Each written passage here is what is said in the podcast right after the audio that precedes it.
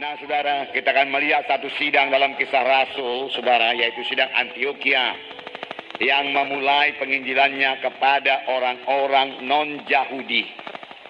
Sidang di Yerusalem melayani kepada orang-orang Yahudi.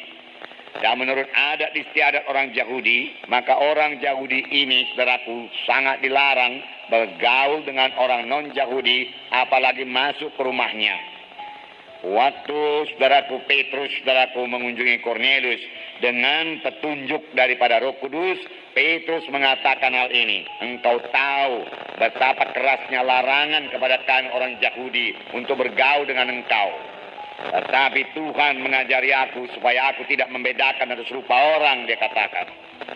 Oleh sebab itu, Petrus pun datang ke rumah Cornelius dan mengabarkan Injil. Dan pada waktu Petrus mengabarkan Injil, Roh Kudus turun dan orang-orang di rumah Kornelius penuh dengan Roh Kudus dan mereka berkata-kata dalam bahasa Roh dan bernubuat. Amin, saudara. Puji Tuhan. Memang kalau kita mematuhi Roh Kudus kita selalu berhasil. Ya kelihatannya sidang Antioquia ini diberkati Tuhan. Sidang Antioquia bertumbuh dengan pesat. Sidang Antioquia tidak kurang suatu apa. Sidang Antioquia baik-baik saja, saudaraku. Mereka memiliki di sini dikatakan beberapa nabi dan pengajar atau guru, yaitu Barnabas dan Simeon yang disebut Niger dan Lukius orang Kirene dan Menahem, Menahem yang diasuh bersama dengan Raja Herodes dan Saulus. Jadi Saulus juga guru di situ.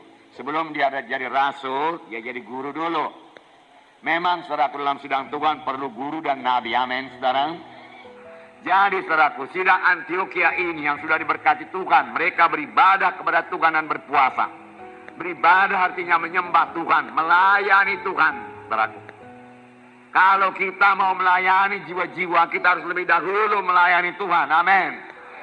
Beribadah di sini bukan berdoa minta ini, minta itu, minta berkat tidak. Tapi mereka membesarkan Tuhan, memuliakan Tuhan, meninggikan Tuhan menjunjung tinggi nama Tuhan. Para mereka beribadah kepada Tuhan dan berpuasa. Dan apa saudaraku? Berpuasa. Ini yang sangat kurang kita laksanakan, saudaraku. Oleh sebab itu kita juga kurang mendengarkan suara Roh Kudus. Karena kita kurang beribadah, kurang berpuasa, saudaraku. Kita berdoa, berdoa juga. Tapi ya, mudah-mudahan doa kita jangan lagi doa minta-minta saja melulu, saudaraku.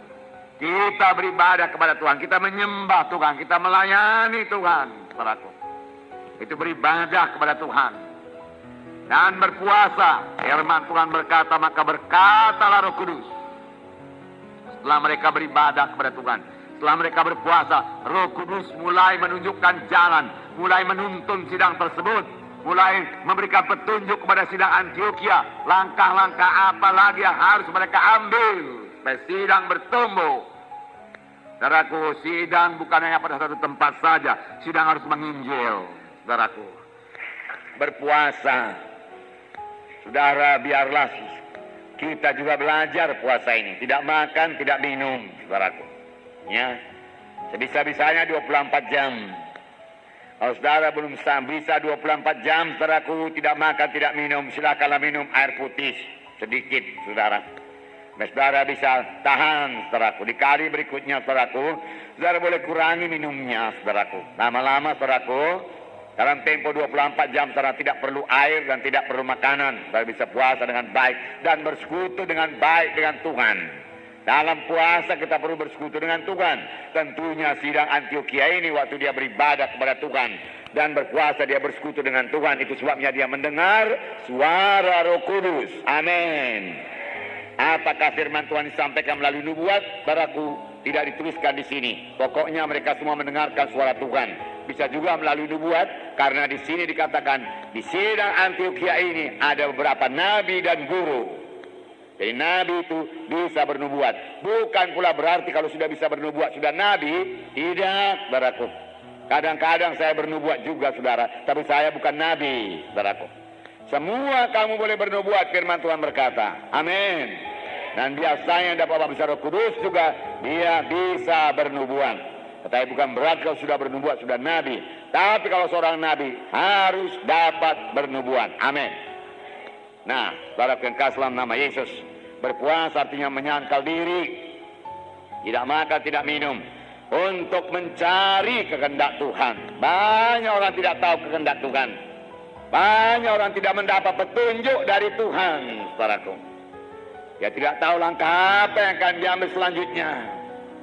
Untuk itu dia perlu puasa dan beribadah kepada Tuhan dan menyembah Tuhan, membesarkan Tuhan, meninggikan Tuhan, memuji Tuhan, menyembah Tuhan setelah dia beribadah kepada Tuhan.